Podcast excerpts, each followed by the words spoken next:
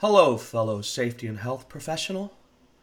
Welcome to another podcast in a series of podcasts based on an article in Safety and Health magazine that's all about you.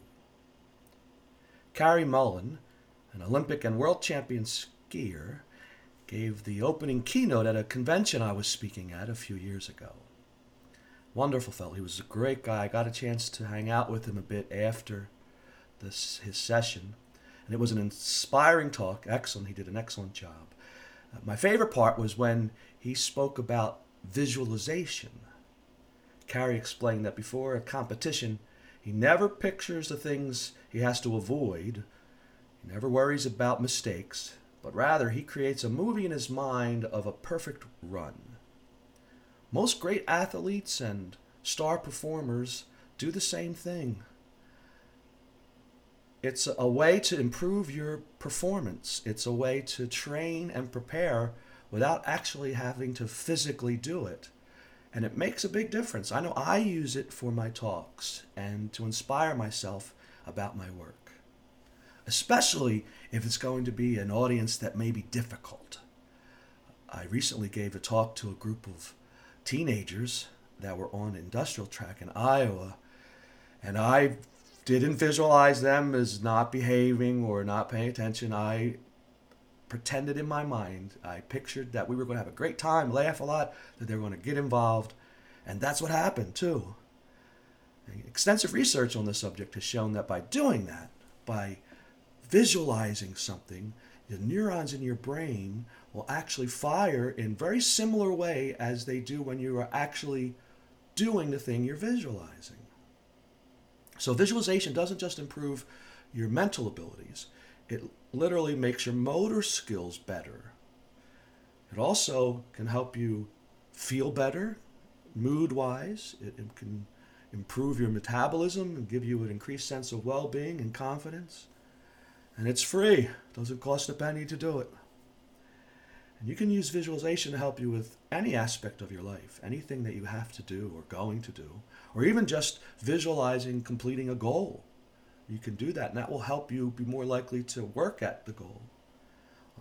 If you're going to go and conduct a meeting, uh, say you're a chairperson for a safety committee, just by taking a moment or two to visualize the folks at the meeting being upbeat and getting involved, and you can feel yourself having confidence and being in a good mood, will help you to act that way and for things to go the way you visualize when you start and go through the meeting.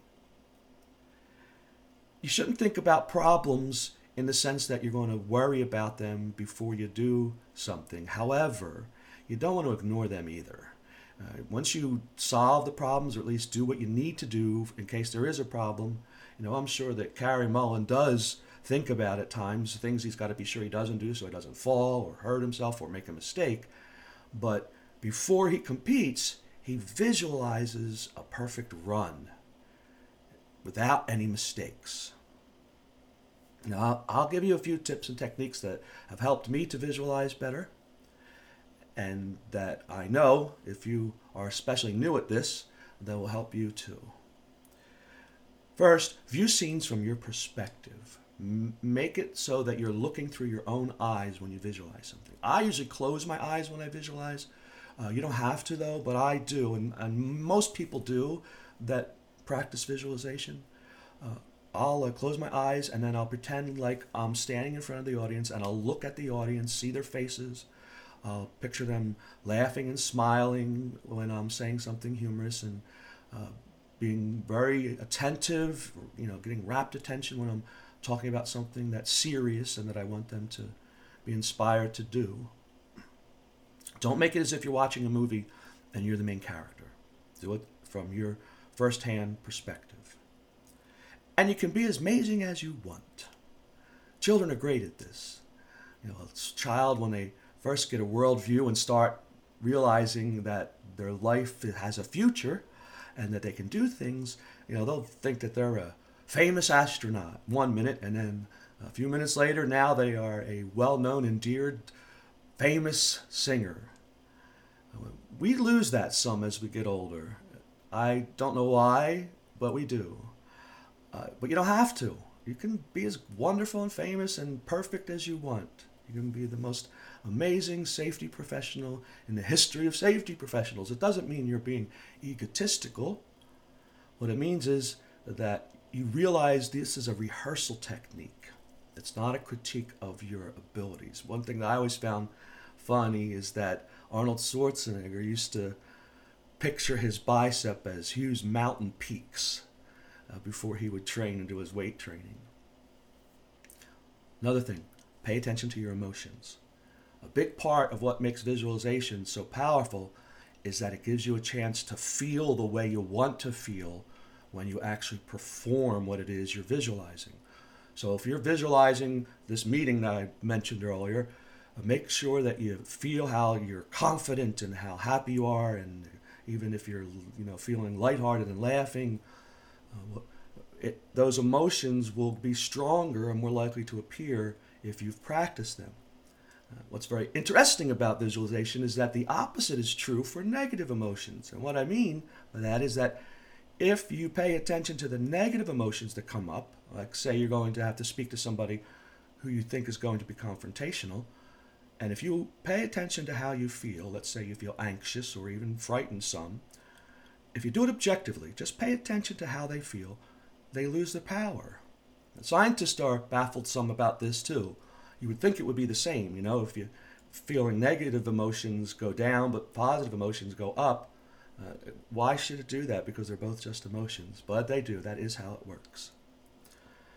Now, if you're not familiar with visualization, if you hardly ever do it, even though you actually do do it, but not on purpose, you haven't done it, here's a, a tip for you, a way you can get better at it.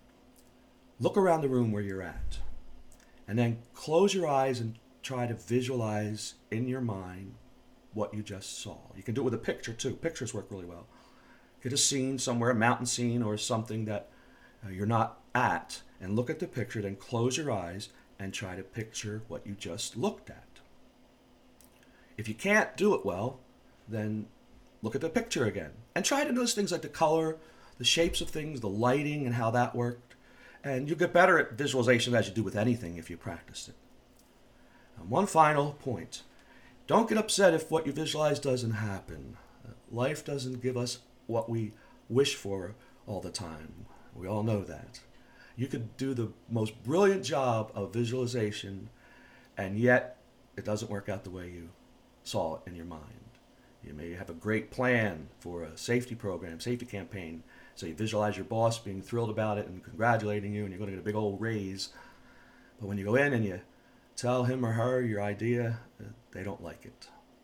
That happens. That doesn't mean the visualization failed, because you will always do better if you visualize things in a